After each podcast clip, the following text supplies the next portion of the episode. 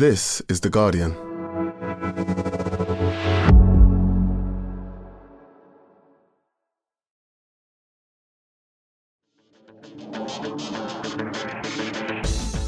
Hello and welcome to the Guardian Football Weekly. It's the Champions League final preview. Two teams are in it. They're both good, but only one of them can lift the trophy. That's how it all works. Is it time once and for all to write off Real Madrid's aging midfield? What happens to Liverpool if there's no Thiago or no Fabinho? And does Liverpool's season rest on this game. Win, and it's a great season. Lose, and it is abject failure. Jose Mourinho's good again. He guides Roma to their first European trophy, the inaugural Conference League, in classic Jose style. Score, sit back, soak it up, make it not about you, but completely about you at the same time. Just what does brackets insert name of player at your club have to do to get into Gareth Southgate's England squad this time? See James Maddison and Eric Dier. Has he given up on quelling the right back epidemic by just picking them all? The Chelsea takeover is completed. What does that mean? Now even BBC Ticker thinks Manchester United are rubbish as Erik Ten Hag arrives. There's some playoff games to look forward to. Your questions, and that's today's Guardian Football Weekly. On the panel today, Barry Glendenning, welcome. Hi, Max. Nedum Onuoha, hello. Morning, sir. Hello, Ceylon Andi-Hickman from Football Beyond Borders. Been a while. How are you, Ceylon? I'm good, Max. How are you? I'm very well. Uh, Simon writes, How excited are the podsters for Saturday night. Excitement about football is good, isn't it, Barry? Um, well, I suppose that entirely depends on whether you're in a state of well-being that won't be adversely affected by excitement. You know, if you're uh, of a very nervous disposition, excitement might not be healthy for you. But uh, I'm I'm looking forward to the game. I have to say, yes. Uh, Ceylon, you're a, a Liverpool fan. Um, how are you? How are you? How are the nerves? To be honest, they they are bigger than I'd expected. I think. I think I was at Anfield on Sunday, and that was probably the most sick I've ever felt watching football. In the second half, for about twenty five minutes, when it was one all, and I felt this. It was almost for the first time this season. I felt this. We might not do this, and it, it, obviously I'd gone into that game thinking we're not going to win the league, but now that feeling is my overriding feeling going into Saturday. And now I've had a taste of it. I'm kind of, I don't know. I feel for the first time not that optimistic. I, I think Sunday was, they looked a little bit tired. I'm hoping there's a lot of rest this week, a lot of recovery, a lot of good vibes, which it seems that way. I saw some lovely photos of Virgil and, and Jurgen laughing on the training ground together. But yeah, I do feel nervous. This Real Madrid team are the most difficult team we could play against, I think, on, on Saturday night. But it's the occasion, isn't it? So let's hope hope that stands for something in football. Were you were you part of the kind of the, the people who heard the fake news at Anfield that, that Villa had equalised? I absolutely was. It was Oh, brilliant. How was that? I've never been trolled so hard in my life. I was there and it was like I think what's amazing about the last day of the season is like when a goal is scored, obviously everyone goes mad together. But when you hear bits of news, it's like popcorn all around the stadium. So you suddenly start seeing these little pockets of people celebrating. I'm there turning around, and there was this. There was a boy next to me who was about uh, ten years old, who seemed to be getting the only mobile data in the stadium, and was like had the only reliable results. And um, he wasn't saying that it was three three but everyone else was. And then there was rumours that it was uh, three three, but then it was VAR'd off. And yeah, I was I was hugging my dad saying we're going to win the league, and then suddenly a ten year old boy was telling me we're not, and I was like, okay, well that's it then, we're not winning the league. It was funny for everyone else, um, but but it must have been pretty sore. Um, uh, Nedum, let, let's. I mean, I, am actually quite interested to hear how you made what you made of the final there, the season from a, I presume, a City's perspective. No, I've got, no, I'm I'm neutral. I don't know what you mean. I'm, oh, I'm very neutral. Fair enough. No, fair to be enough. fair, I've had to I've had to rethink this because my emotions on that day made me realize that you know I want City to win, but I think I'm fair. So I'm not neutral. I'm okay. fair. So does that can that count for something? Yeah, yeah, of course. into the world. So when they're one 0 down, you're thinking, okay, this is weird, and they're not really playing well. Then it's two 0 and you're thinking they must have blown this. But the fact is for lots of City fans as well, you have this sense of doom and gloom, but there's nothing to really justify it as such, especially in the Premier League for the last like 10 years. So you don't turn off, you don't walk out the stadium, you just stay there. And then lo and behold, bang, bang, bang. Like you forget how sometimes I forgot how quick those goals just came in. It went from being in a place of doom and gloom to a place now where you're thinking, oh, there's too much time left on the clock. Whereas literally five minutes earlier, like there's not enough time left on the clock. So that's how quickly things changed. And it was a shame that um, someone has to be disappointed like that because this is me being fair now. when you think about how many points City and Liverpool have gotten over these last few years, to be finishing second in the 90 point range for like two out of the last three seasons or whatever it is, like that's such a shame. But this is, I suppose, this is how hard you have to, how good you have to be across a whole season. And it, and those videos of the Liverpool fans and stuff celebrating, I know a lot of people really, really enjoyed that, but it just goes to show how quickly fake news can spread, doesn't it? I like the idea of, um, you know, we've scored too, we've scored too early we scored too late. Shit, we scored too early. Just yeah. like that going. Um, Ceylon mentioned, you know, Liverpool, you know, the, the hopefully they've rested. Like Liverpool have had a relentless run to mm. this Champions League final. Real Madrid have been able to relax. Is when you are all finely tuned elite athletes, is tiredness, how much is tiredness a thing? And how much will that be a thing going into that game? I think there's an element of tiredness, but it's the Champions League final you know, like I had a manager used to say, you know, you're not tired, you're not tired, it's mental. And although it seems ridiculous, there is an element to that because for some people, it's like the psychology of running forward to score a goal versus running back to try and stop one. One appears a lot easier than the other. And you say, well, is it because your nervous system's kicked in now? And it's like, oh, you can't do this. Well, not really. So I think tiredness will affect the game because the quality of it might not be the same as, say, it would have been, say, three, four months ago. But the game is still the game it'll be played in a manner which should be really, really entertaining. And best of all, like you react to it. If say Real Madrid score early and then they try and just slow the game down, Liverpool be on the front foot, Madrid will look more tired, and then same kind of goes vice versa. So. Yeah, I think tiredness it, it, certainly can be a thing, but when you can really narrow in and understand that this is the last game of your season, and in some ways it is the most important one, like you're not going to be thinking to yourself, "I tell you what, you know, I wish I would have slept for a couple more hours two weeks ago." It's just a case of get out there, play the game, and just just love it because it's a special occasion. It is um, Barry ridiculous, faintly ridiculous that Real Madrid are in this final, isn't it? Insofar as they've looked on their way out of it on three different occasions, yes, but I don't think you could dispute their right to be there. Football matches last as long as they last, and while they've cut it fine to say the least at times, they, their doggedness, their determination, their ability to always find a way, except on those occasions they don't quite find a way, means they are there, and it means any attempt to predict what's going to happen is is almost entirely pointless. They could get hammered, they may win easily, or maybe maybe another comeback from the apparent dead. I, I've no idea what's going to happen. There's no doubt in my mind that Liverpool are a better football team than Real Madrid at the moment. But factor in Karim Benzema's heroics and their their never say die spirit and yeah, I I just I expect Liverpool to win. I will not be in the least bit surprised if Real Madrid win. Well, so Barry said it, but I'm not going to say it. I'm not going to say the the expectancy thing. But like, I do agree that they are the better side. But what sort of just lingers in the back of my mind is when you look at it, and they've won 13 European Cups already. 13 the next in line is seven. So for as good as whatever team is that comes up against them, like the mentality within the football club is that well, this is this is our trophy. This is what we do. Does that work? Even though you know, Alfredo Di Stefano won what five of them. I mean, like he's not a big factor in the weekend's game, but does that just still carry over that history? Yeah, I think it does because it's a significant part of their history. And it's not like it's from 30 years ago because you even look back to the Ronaldo times or whatever. Was it three in four years or something like that? Like that's mm-hmm. not that's that's this generation essentially. So those fans and some of those players in that team, they've they've experienced that, and not just the finals, the runs to the finals, the nature of the teams you have to beat along the way.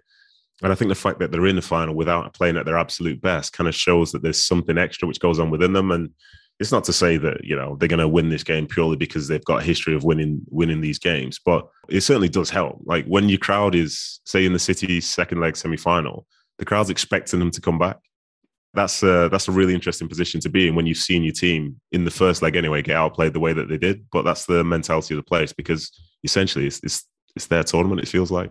Ceylon, we saw Jurgen Klopp hugging Thiago um, at, at Anfield at the weekend. I don't know if that was because Thiago was saying, "I don't think I'm going to be right for the Champions League final," or just Jurgen Klopp's a lovely man, just hugs people. But you know, from somebody who doesn't watch every minute of Liverpool but just sees a lot of them, Thiago seems to be so vital. And I know I said exactly the same things about Fabinho before the FA Cup final when he wasn't going to be there. Who are you more, you know, who are you desperate to be on that pitch? If you had to have one of Thiago or Fabinho, who would you want?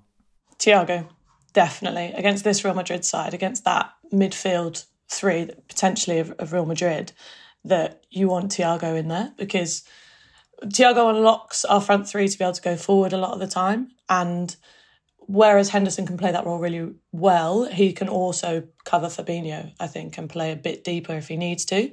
So for me, definitely Thiago, and I think it'll be a huge loss if he's not there. But I was thinking about this last night, and we have no idea. He, he's a maybe. He's training today, I think. Mm-hmm. Um, we have no idea about. Well, I don't know anything about the severity of, of what it is. I think it was potentially was it hamstring. I haven't read enough on it, but you can have uh, Achilles. It was his Achilles. Achilles. It was Fabinho with hamstrings, isn't it? Um, I think you can Sunday to Saturday is a long time with the best recovery in the world and the best health teams around you in the world. And it, it, depending on the scale of the knock, like you can, I don't know, take a load of paracetamol, have a few injections, and probably get through 90 minutes or 70 minutes of that. That's that's my assumption. That's what I'd do if I was playing for Dulwich Hamlet in uh, the Champions League final on a Saturday night. But I don't think I'll ever get there.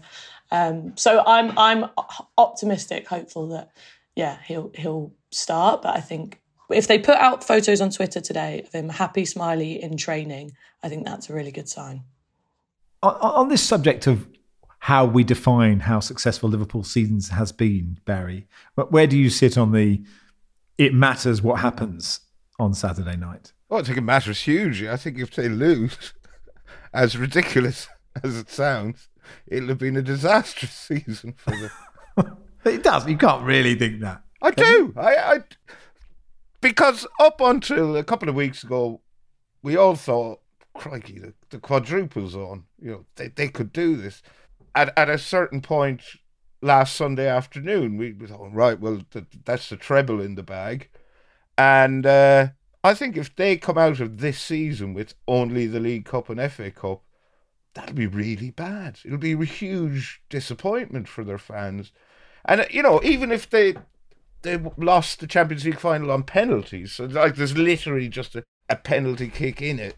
Uh, yeah, I think it'll be a crushing disappointment for them. Obviously, it would be winning two cups in one season is great, but when it's the two less prestigious of the four trophies on offer and you've come so close to the other two and not won them, I, I'd say the players would be devastated.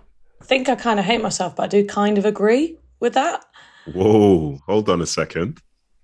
Go on, Ceylon. Carry Go on, Ceylon. Go on. On Sunday, there was a sense of deflation and, yeah, a real sense of deflation, which I haven't felt amongst Liverpool fans for a while. And on the train home, I was sat, by, sat around loads of different fans, and just one guy next to me, and he just kept being like, oh Trent Alexander Arnold he was rank. He was describing them all as rank was his that was his that was his adjective of choice which I haven't really heard since I mean I work in schools with young people and they don't say rank but I haven't heard that since I was at school. It's calling them all rank Trent Alexander rank. Bobby Firmino gave the ball away. He was rank. And then someone else kind of chipped in and went come on mate. Like we've had an incredible season. This is you can't get onto them. We were so close. We were never expected to actually win this. And if we don't do well on it on Sunday, yes, we'll have a wicked party. Yes, Paris will be amazing. Yes, we'll have our trophy parade on Sunday morning eh, back in Liverpool with two cups. And there'll be a feeling that actually the ones we really, really, really wanted aren't on that open deck bus. And I think that will feel it's it's less a disappointment in the players because they've done absolutely everything they can. It's more a God, this is this this football is hard. Football is hard to do this and keep winning at all these things. We can, as Nedum said, keep keep getting 98 points in a season and still not winning the league. And I think that that will be the feeling of what more do we have to do next season? And we have to go again. We have to go for a whole more, however, yeah, another whole year before we can get close to this feeling again. Okay, so obviously Barry's bit's going to get clipped and spread around amongst Liverpool fans, and there'll be rage and all that stuff. You know, he knows how this works. But yeah, I think the issue when a team comes this close to like essentially a perfect season, it means that when you have that disappointment or that loss, it just hits you that bit harder. You know, those defeats in May that change everything really can break your spirit because you've been along for such a long journey and then didn't quite make it to the finish. But I think if they lose that final, like they'll be devastated because that will be the last that'll be the last memory you have of seeing your team play this season. But I don't think it necessarily means that like everything's gone wrong this year because they've been they've been they've been very good. You know, you've got the top scorer in the Premier League, you've got manager of the season, all that stuff. You've had some great memories, some great games, and you've got like exciting talent in Luis Diaz and hope for the future and so on. But it's just this is just the nature of it. Like for these really successful teams, like Real Madrid or Liverpool, one of those teams will be absolutely devastated when Saturday's over, and that's just how it goes. But it doesn't necessarily mean you have a bad season. But in that moment, the season doesn't matter, just that game itself. But in reflection, Liverpool have been very, very good to play in every like so last year City played in every game but one. This year Liverpool have played in every game that's available to them. Like 99.9% of players will never understand what that feels like. All pretty much every fan base apart from Liverpool's at the moment will not know what that will not know what that feels like. You can aspire to be it, but I you know I give them huge credit because I think they've been incredible this year. And it's just a shame that you know you can't just share trophies out between teams. I'm I'm curious to know, Nedum, what it is you think is controversial about me saying that oh, winning winning the FA Cup and League Cup is not as good as winning No, the no, FA no, Cup, the League Cup, the Champions League, and the Premier League. What happened, Barris, was what you said in the second half of your explanation was perfect, but the first bit of it is the bit that will get clipped, and the second half will never be seen again. Okay, right. When you said it was it'd be a disgrace or oh, I would be a mess or something like that. You know, it was Are very you strong. accusing? Sorry, hang on. This is more serious. Are you accusing Football Weekly of clickbait? No, no, no, Yeah. no. Is that I mean, is that there'll be there'll be somebody somewhere that'll be listening to it and saying, "Aha, we've got him. We finally got him," and then that'll be spread, and then that's the podcast done. Do you know what I think so interesting is it, it, it it's you know it's it, it shows how difficult sort of being a football fan is because it's so linked to expectations, Ceylon, isn't it? Because it makes me realise that I'm not envious of supporting a big team, right? Because I have when Cambridge season starts, I have no expectation. I'm not going to ever be flat on the floor. Even if they went were relegated, I'd be like, well, fair enough. Sort of happens quite happens occasionally. So so I. I I still have the hope sometimes. You know, we went to Newcastle and won the FA Cup. I still have those moments, but I don't have this kind of. It has to be so good for it to be adequate. You know, for like for, for your mate on the train just listing eleven of the best footballers in England and saying they're all rank. Just it is, but expectations. You know, that is what football is, right? You, you this is what you expect, and this is what you have to have, and and so that dictates how you're going to feel, and so it's impossible to have a really successful season and fall just short and not be sad, right? It would be weird if you weren't sad if Real Madrid won. I suppose it's how you define success and failure. Definitely. I think first of all, that guy on the on the train did then fall asleep, and that was the best thing that could have happened. And it was a ni- it was a nice journey back to Euston.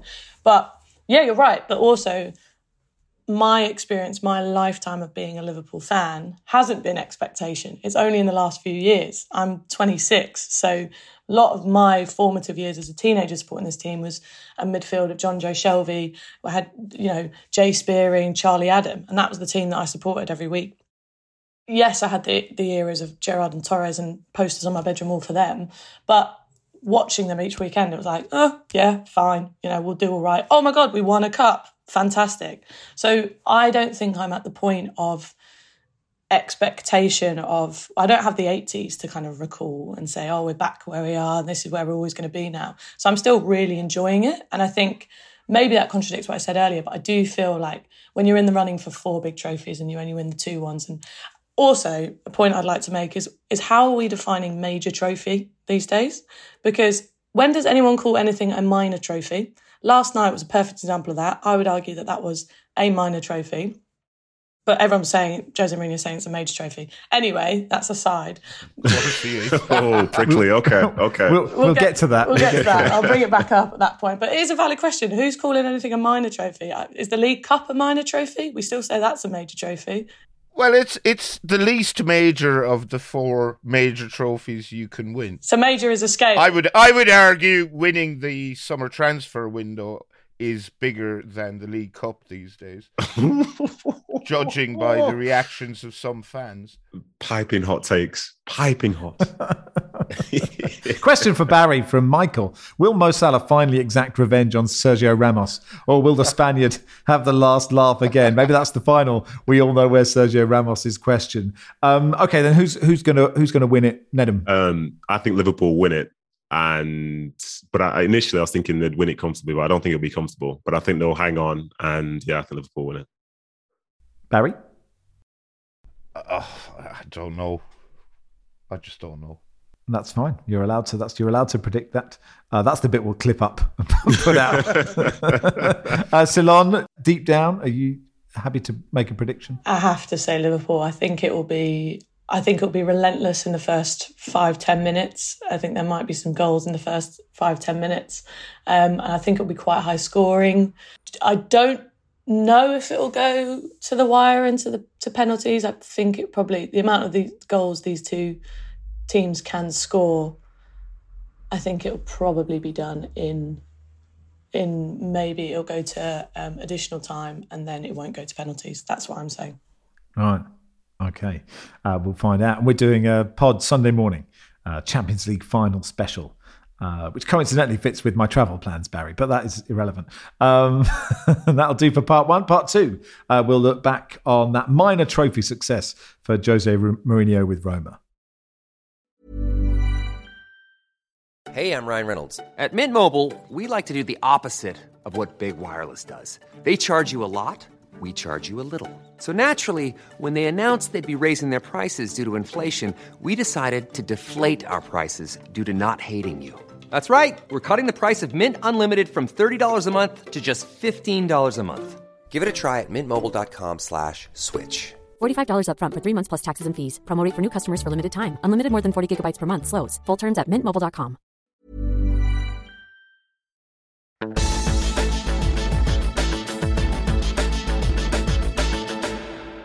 Welcome to part two of the Guardian Football Weekly. Waffles writes, I'm coming to the live Birmingham show. Do I win a prize?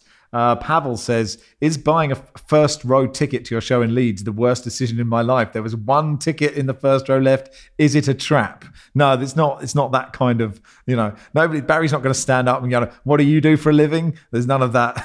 There's none of that at these shows. Uh, Leeds, 13th of June, Birmingham the 15th, Manchester the 19th, then Dublin on the 4th and 5th of July, Hackney on the 8th and 9th of July, and Glasgow on the 13th of July. Go to myticket.co.uk to secure your seat. So then in Albania, Roma beat Feyenoord uh, 1 0 in the Europa Conference League final.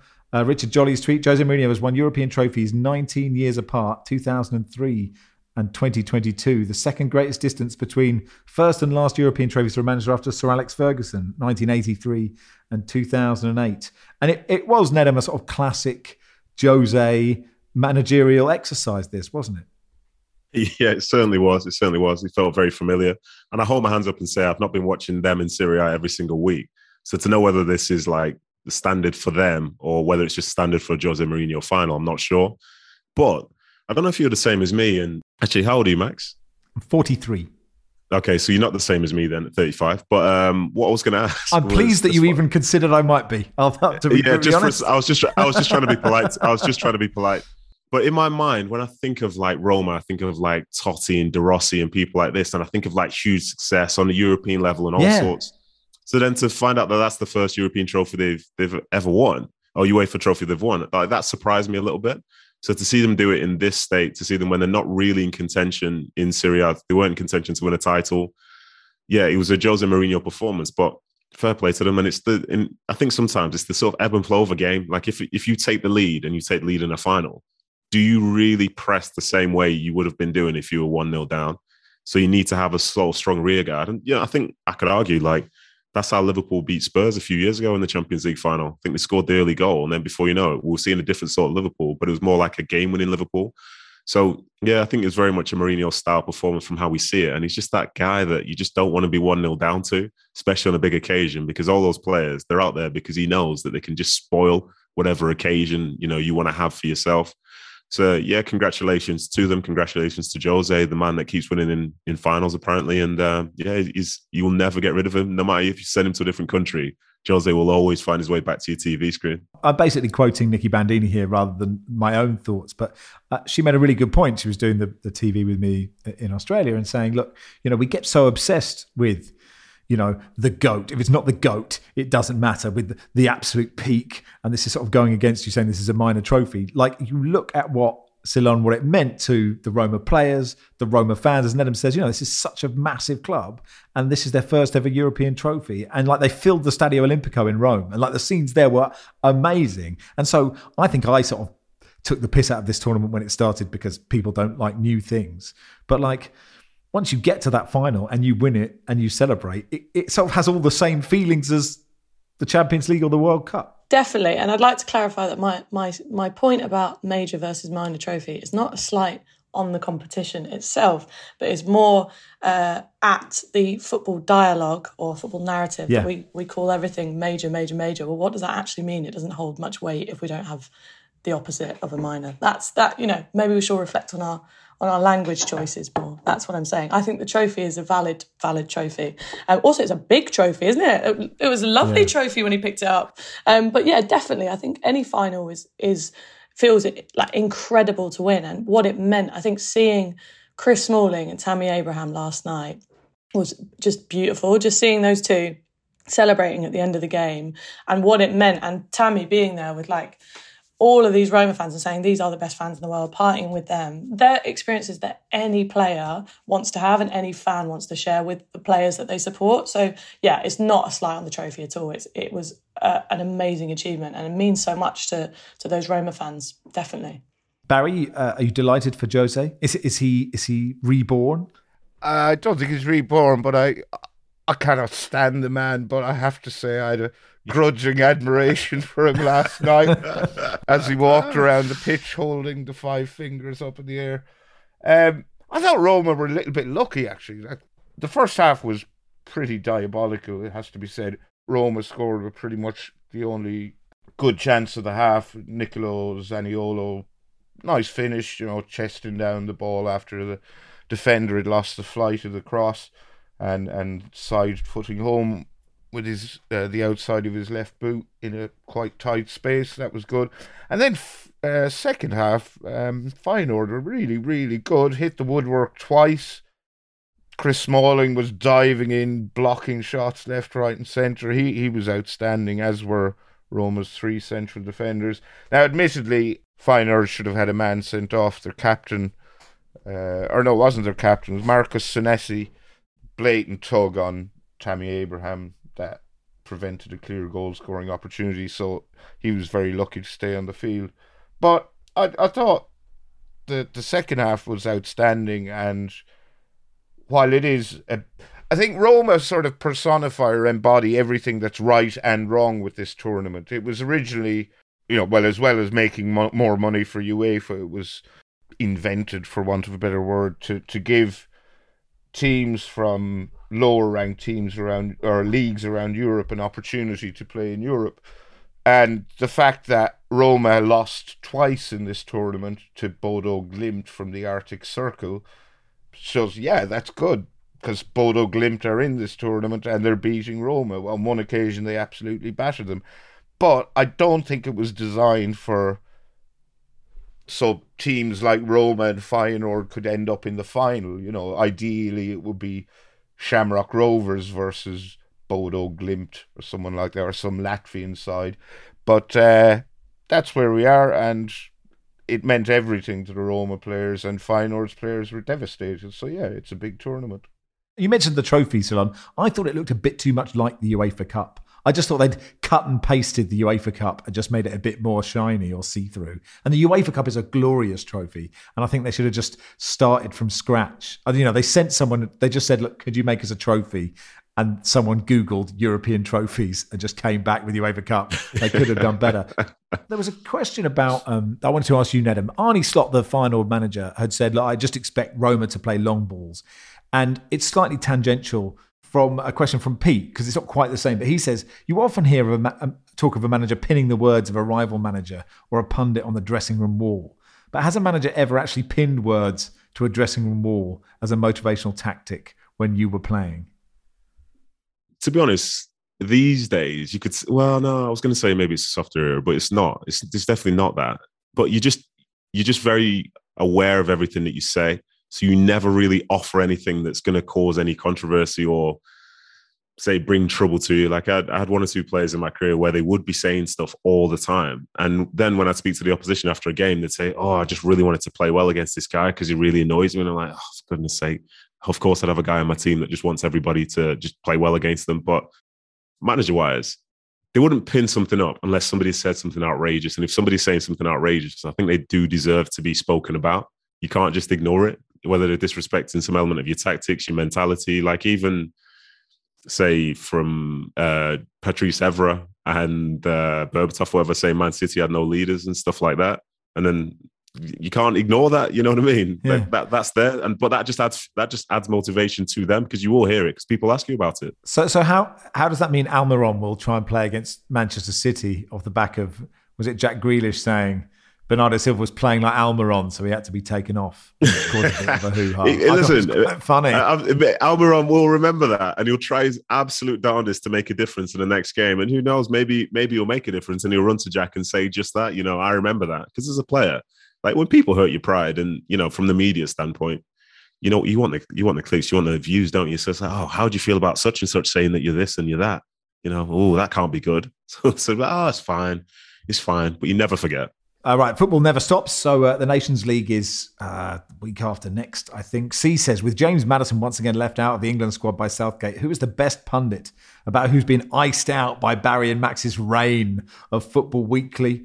Um, Simon says, is Eric Dier good or not? Seems he was one of those easy scapegoat, unfashionable players a couple of years ago, who's now apparently a glaring omission, being overlooked by Southgate. Is it possible that players sometimes play better and sometimes not so well? Um, Barry, are you uh, has the the announcement of the England squad caused you to go into an apoplectic rage, or are you pretty calm about it? I have to say, Max, I greeted it with almost total indifference and apathy. I could not care less who is in the England squad. If I was picking it, most of the current crop wouldn't have got near it. I'd be just picking non league players or random pedestrians off the street. I'm not surprised by the omission of Maddison because I just think Southgate isn't a fan of his. Whether or not he should be in the squad, I I don't know. I think if, as seems very likely, he doesn't uh, make England's World Cup squad, one of the TV networks should 100% snap him up as a pundit because I think he's outstanding or would be outstanding in that role. But uh, yeah, as I say, I could not give two hoots who's in the England squad. The one thing I will say is that after Nicky's tirade of sorts on on was it Tuesday, I did check to see if uh, Tomori had made it, and he did. So that's that's good. Yeah, and Jarrod Bowen as well. So that is uh, uh, he's had an excellent season. Hobbs says, would would a back five of just our right backs? Alexander Arnold, Walker, Justin, James, and Trippier be better than our actual back five? I don't know, Ceylon. I imagine you're just not ready. I- I'm, I'm as guilty of this. I'm not really ready. I, I quite enjoy the Nations League. I think we've got we've got some quite good games. I think playing Italy and Germany. Not entirely sure. Should know. I guess that's what people come to this podcast for. But until the season's done, I can't be thinking about this really. Definitely not. I think being a Liverpool fan, being I've in absolutely every game of the season, like I'm ready for a bit of a rest. And then there's the women's Euros. I don't need this UEFA Nations League, you know, squeezed in between this the two things that are probably the most important to me, which is the Champions League final and then the women's Euros. So I don't know how much I'll be watching. It would be nice to see Jarrod Bowen do well. That's I think that's one thing that I'll I'll be watching out for. Uh, Richard made the point: How can 115 pounds be acceptable as a price for an England shirt? I mean, the away kit looks like a Holland shirt, which I, you know, I know they like bright colours because the kids like them, but you know, it's a bit Stabilo marker pen and a bit Netherlands for me. But still, on 115 pounds is, we know it doesn't cost that much to make one of them. It's absolutely absurd. I think you're trying to get a generation of girls, teenage girls and boys into this sport, into to being fans. Massive part of that is buying the merch, feeling part of it, wearing it, and isolating that many people by saying it's 115 quid. It's also just put such a strain on relationships and families. If you've got like a girl, a daughter who seven, eight years old and really, really wants something and your parent can't afford to buy that, then that's so yeah, damaging and, and just a horrible position to put people in. That why it does it just does not need to be that expensive. The match shirt, 114.95. Stadium shirts are available for 74.95. I like the idea that you wear a stadium shirt to say, I am just a fan. If you wear a match shirt, you're thinking, I'll bring my boots. You never know. Is that is that the difference? You've made a good point there because in my uh, playing five aside again, I sometimes see people wearing that the like the 115 pound shirt with the 250 pound boots and they've brought the 200 pound ball but still they can't put all of them together and actually kick a ball towards the goal. So that's actually quite funny in my opinion. How's that? How's that all going, Adam? Are you, are yeah, still, still, doing, still, doing very well. Still, doing shit, very well. Yeah. As Barry said, oh, whoa, picked whoa, up. whoa, whoa, whoa, whoa. Now I'm improving. You know, I was just going through a bit of a preseason, but now I get it. You know, I think I'm one of the elites of amateur football now. So thank you very much for that, Max. It's a pleasure. Uh, that'll do for part two. Uh, part three will begin uh, with the Chelsea sale.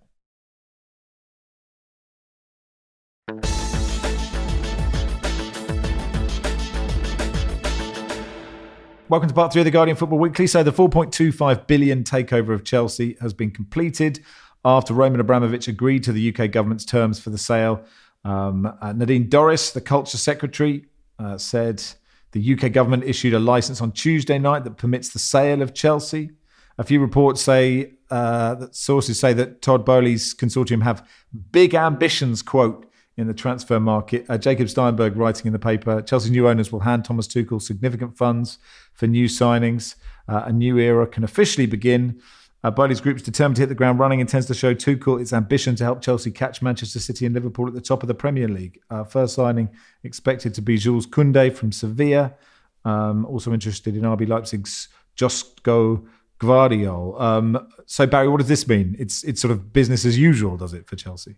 Eh, well, it's business. I, I don't know if it's as usual, but considering there was a theoretical possibility they could have more or less gone bust or out of existence at the end of this week, fans will be reassured to, to know that the British government has now issued a license so this American led investment group can buy the club, and the government have been given assurances that none of the 2.5 billion, I mean, these are ridiculous amounts of money, 2.5 billion uh, from the sale will go to Roman Abramovich the new owners led by Todd Boehly, but largely financed by Clearlake, a private American private equity firm, have had to give certain assurances. A loan of 1.6 billion has been cleared, but Roman Abramovich won't get any of those process uh, proceeds.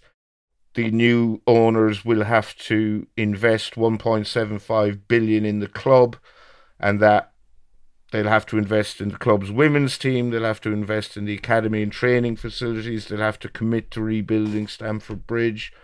They're not allowed to load the club with debt, Glazers at Manchester United style. Uh, they're not allowed to sell the club within a decade of taking ownership. And all funds will go into what's called an escrow account, which will be frozen and will eventually go to charity and some guy from who used to work for UNICEF will be in charge of drawing up the plans for that. The amount of money they're investing, it's difficult to know when they will get a return because these boys aren't philanthropic. Uh, they're not doing this for the goodness of their hearts or for their own amusement like Roman Abramovich did. And Chelsea at the moment loses the thick end of eight, nine hundred thousand pounds a week. So that they are going to have to stop that. They are in this to make money. In pure footballing terms, I guess it's good, Nedum, that if Chelsea, you know, can buy lots of players, etc., that, that they could challenge Liverpool and City. Like you want to have as many teams going for the title as possible.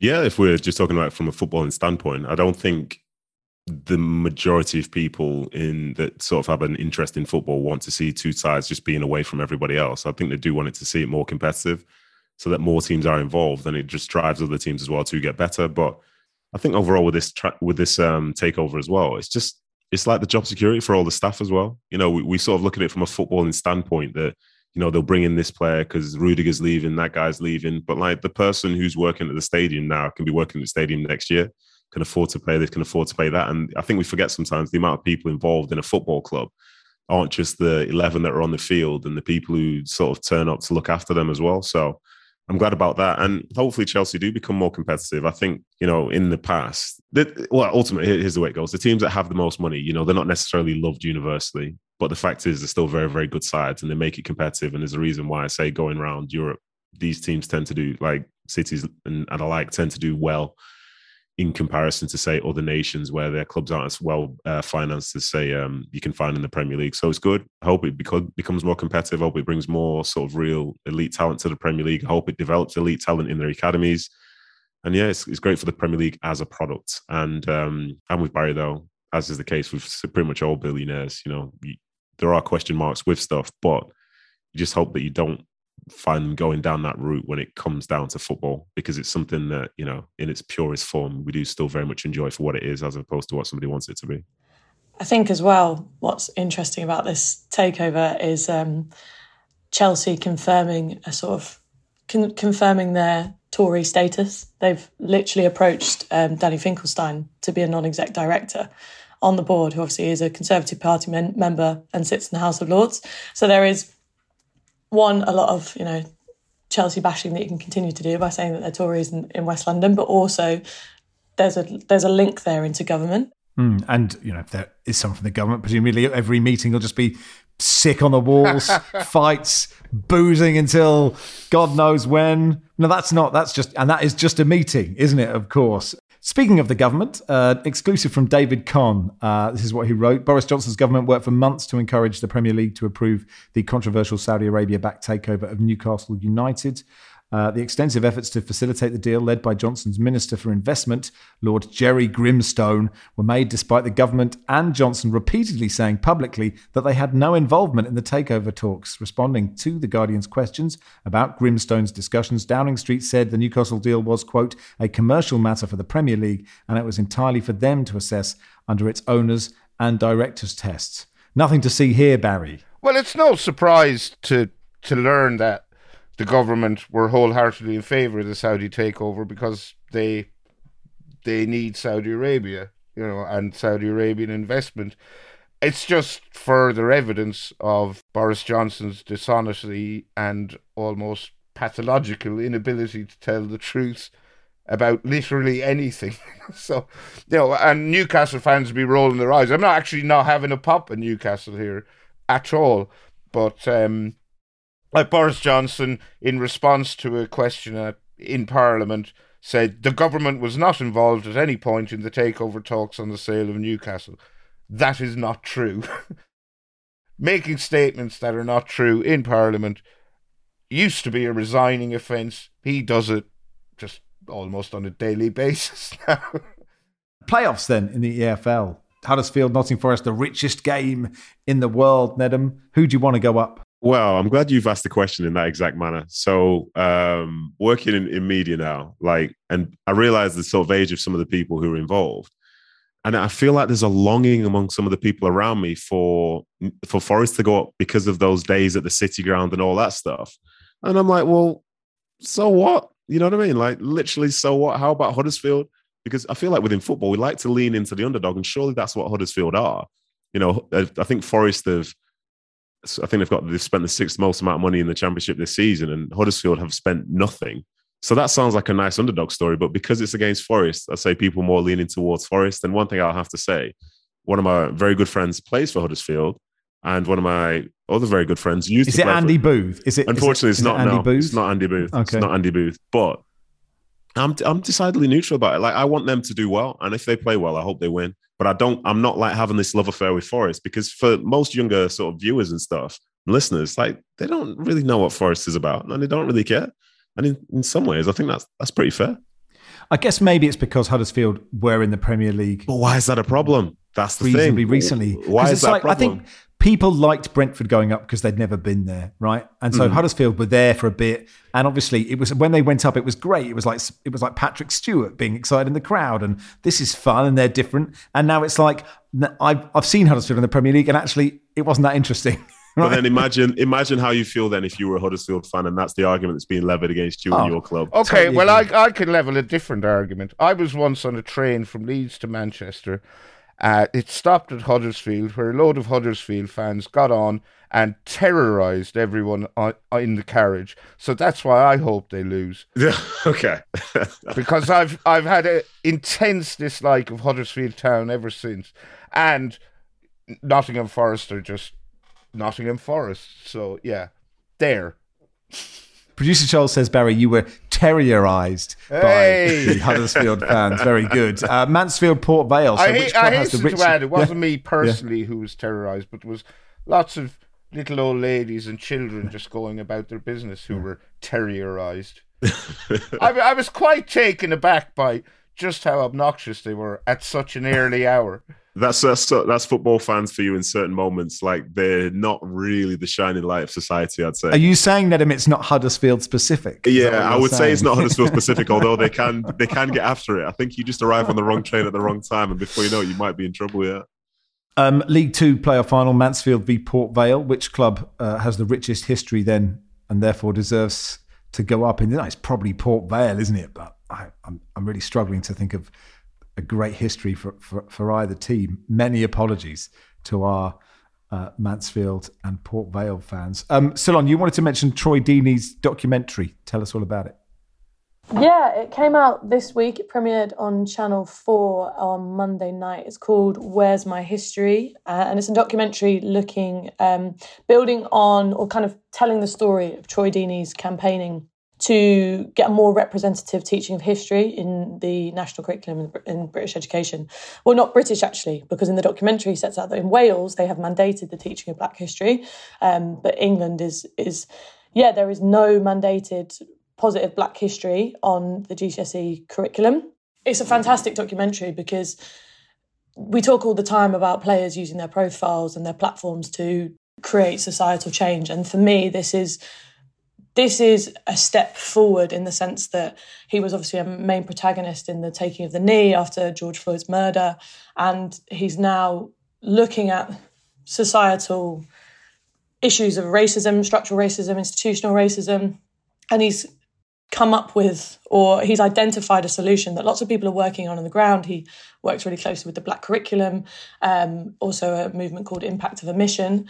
Um, and he goes and meets with them and, and sort of shines a light on their work and then uses his platform and his, I guess, the power of the blue tick, right, to, to do the lobbying and to write to Nadhim Zahawi, the Secretary of Education. And I think it's, yeah, he comes across brilliantly. I was at the premiere on mon- Monday night and was fortunate enough to chat to him afterwards. And um, he, it's personal for him. His his own story was that he was um, a black boy at school, mixed race boy who was excluded from school, and he says, actually, if if I'd had more things in school and in the curriculum that spoke to me, that helped me learn about me and my peers, um, then I would have been more interested. I think, and I wouldn't have been messing about and you know all the low level disruption. And I think that's something we see all the time at FBB um, with young people, and we've actually created a uh, very in, in light of what he's doing, but with Ian Wright, we made a Black British History module for our young people and, and wove that into the FBB curriculum. And you see it, right? As soon as you you work with young people and you give them the opportunity, the tools, the spaces to talk about the things that matter to them, the things that make them their identities, then you have so much more engagement and a, and a real thirst. All kids are inquisitive. All kid, kids want to learn. They want to find out more about the things. So we need an education system that reflects that. Um, we should get him on, Troy, to, to, to talk about it. So just it's probably worth Ceylon reminding people or letting people know who are perhaps new listeners what Football Beyond Borders is. Yeah, thanks, Max. Appreciate it. Um, we are we're an education charity. Um, we work with young people across London, Greater Manchester, uh, and soon to be uh, the West Midlands, Birmingham from September. Um, and we work with young people who are really passionate about football but disengaged in their education. Um, and we support them to finish school with the skills and the grades that they need to successfully transition to adulthood. So we work with them from year eight all the way up to year eleven. So it's four years. And we give them, yeah, there's a therapeutic approach. Um, we work with them um, to build their change their attitude to learning. We give them a trusted adult relationship throughout their, their teenage years. Um, and hopefully by the end of it, they get their English and Maths GCSEs and can have the skills to be able to build relationships that they'll have in the rest of their lives, which are really, really important to them. I think it's really fascinating what Troy Deeney was saying because I just think of my experience of, you know, not many people believe I had a degree in anything, but a degree in modern history. And actually, it probably wasn't until A levels that I even, that there was even anything on the syllabus that was kind of remotely not just, you know, kings and queens, you know, uh, White winning- history. win at white history. You know, there was uh, like, like I, I, I started doing sort of British India and learning from both sides in my A levels, but but before then, As far as I'm aware, in in the school curriculum in the UK, you don't learn anything about the oppression of the Irish, but in Ireland, the only thing you learn in history is what a shower of bastards the Brits were. no, you're right. Actually, honestly, nothing about Ireland, like literally nothing. Certainly when I was growing up, I don't know what it's like now. Um, and yet, look, Barry, we're friends now. So isn't it? Yeah. not it a wonderful thing? Yeah. um, uh, John says, "Is John Bruin a trainee at BBC News?" Um, the BBC has apologised after a message appeared on the news channel saying Manchester United are rubbish. Uh, the text mistakenly popped up on the news ticker during a tennis update at 9.30 on Tuesday morning. Later in the morning, presenter Anita McVeigh had to apologise uh, to any Manchester United fans who had been offended. Oh, come on. You shouldn't have to apologise. She said the mistake had occurred. Someone was learning how to operate the ticket and was just writing random things. Uh, anyway, look, we'll do it. We don't have time today, but we'll talk properly about Ten Hag arriving. And uh, actually, I, I, I don't know what you think, Nedum, about him. Him didn't he do his press conference on the day of Man City's parade? That, was that a good idea that timing, or I think it matters to the United fans because if he wasn't doing that, then maybe they'd have to like listen to people talk about the parade. So it creates a little side story. So maybe it's the perfect timing, and maybe this is the start of Man United coming back. And also in regards to that BBC ticker, if they would have said Manchester United have been rubbish, do you think they'd still have to apologise? Yeah, that's a good. No, that you're absolutely right. It was. It just got the tenses wrong, didn't they? Mm-hmm, mm-hmm. It would have been good if Ten Hag, if they'd sort of combined the parade and the presser, and Ten Hag had turned up holding a bottle of beer, as drunk as Jack English was. All I had to do is press a on the bottom. There's a um. There's a, on the top of the bus. I think it is in. What was the year where Liverpool won the double? Was it '86? And Everton came second, and Everton lost the FA Cup final.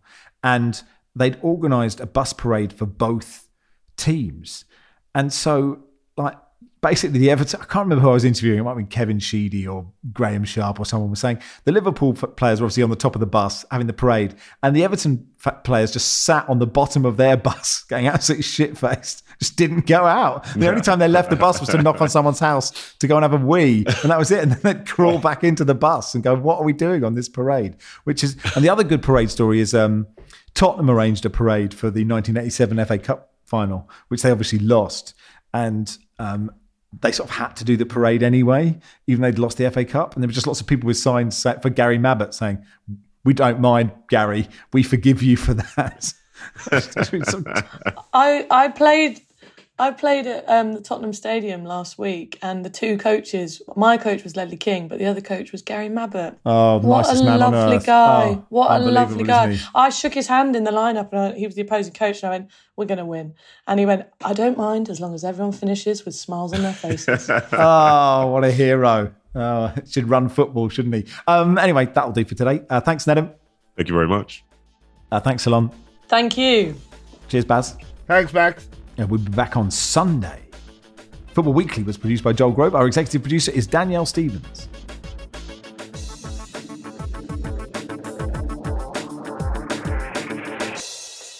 This is The Guardian.